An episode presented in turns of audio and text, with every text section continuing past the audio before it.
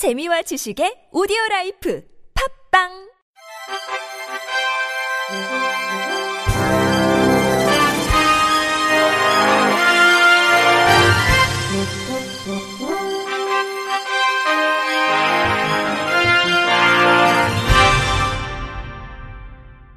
청취자 여러분 안녕하십니까. 9월 23일 금요일 KBIC에서 전해드리는 생활 뉴스입니다.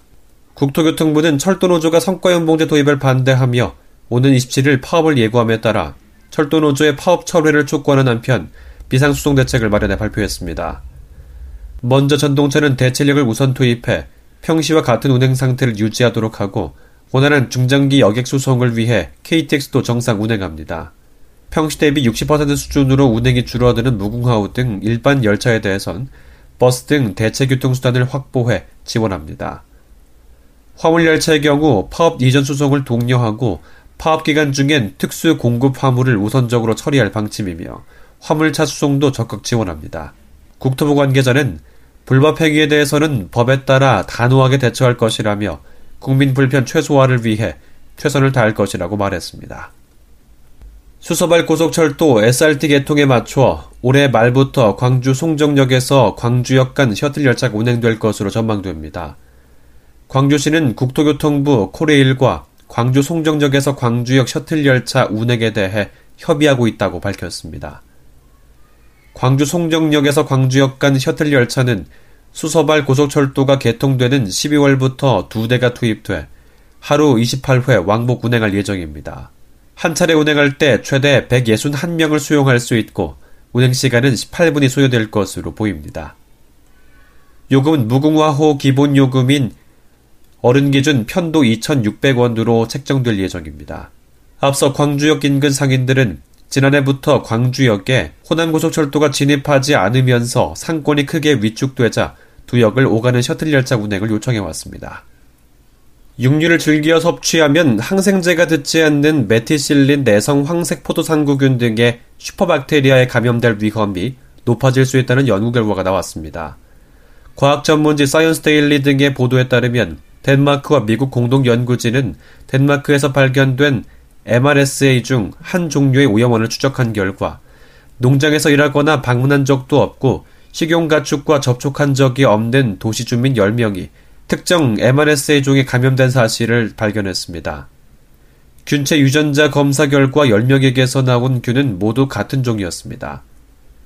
연구에 참여한 랜스 프라이스 미국 조지 워싱턴 대 교수는 슈퍼박테리아가 실시간으로 바뀌고 진화하는 점에 주목해야 한다며 인간에게든 동물에게든 항생제를 많이 사용할수록 그동안 드물었던 감염 방식이 더 흔해질 수 있다고 경고했습니다.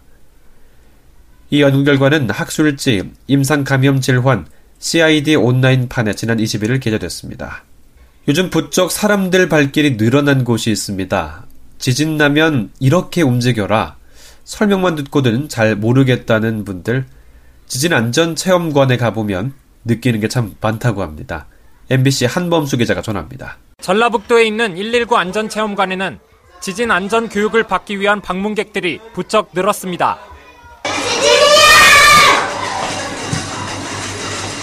지진 체험관에서 규모별로 지진을 느껴봤습니다.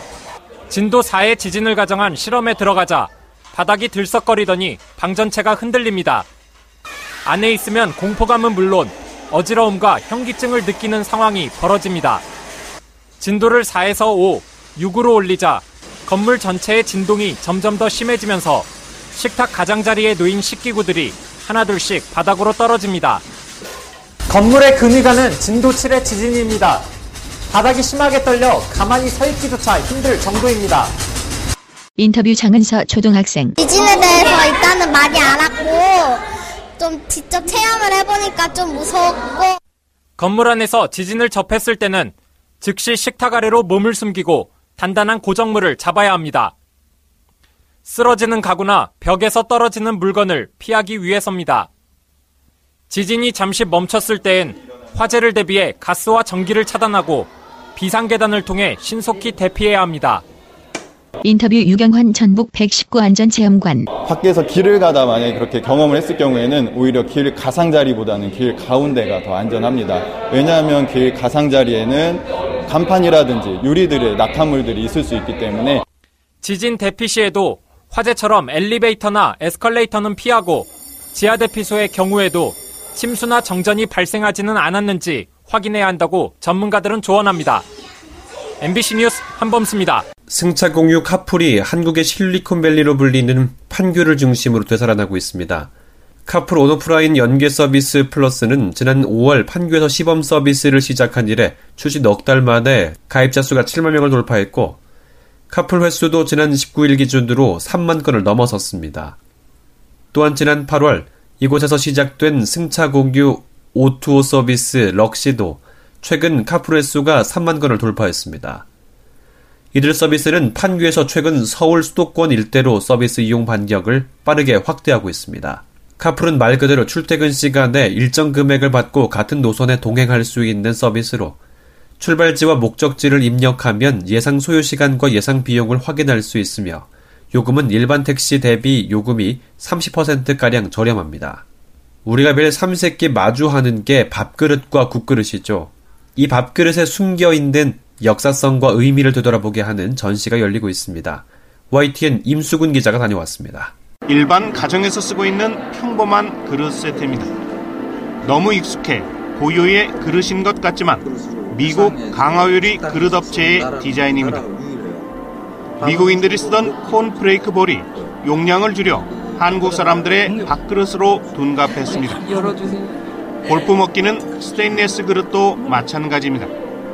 지름 10.5, 높이 6cm로 1970년대 정부가 쌀 소비를 줄이기 위해 표준 식단제를 강제하면서 보급했습니다. 이번 전시는 끼니마다 마주하는 밥그릇이 아름다워야 한국인의 삶이 그나마 아름답지 않겠냐고 반문합니다. 같은 식판을 쓰더라도 그릇에 밥을 담아주는 일본의 학교처럼 사람답고 품격 있는 음식 문화를 제안합니다. 인터뷰 황교익 마칼럼니스트 전시 총감독 일본, 중국, 베트남, 대만, 뭐 기타 등등 나라에 가보면 다들 아름다운 밥그릇들을 제각각 다 쓰고 있습니다. 그 밥그릇을 산업화 과정을 거치면서 잃어버린 나라는 이 대한민국밖에 없습니다. 어, 되찾아야죠. 전시는 잘 만든 현대 공예가들의 그릇으로 마무리해 우리 식기, 특별히 밥그릇의 변화를 한눈에 살피게 합니다.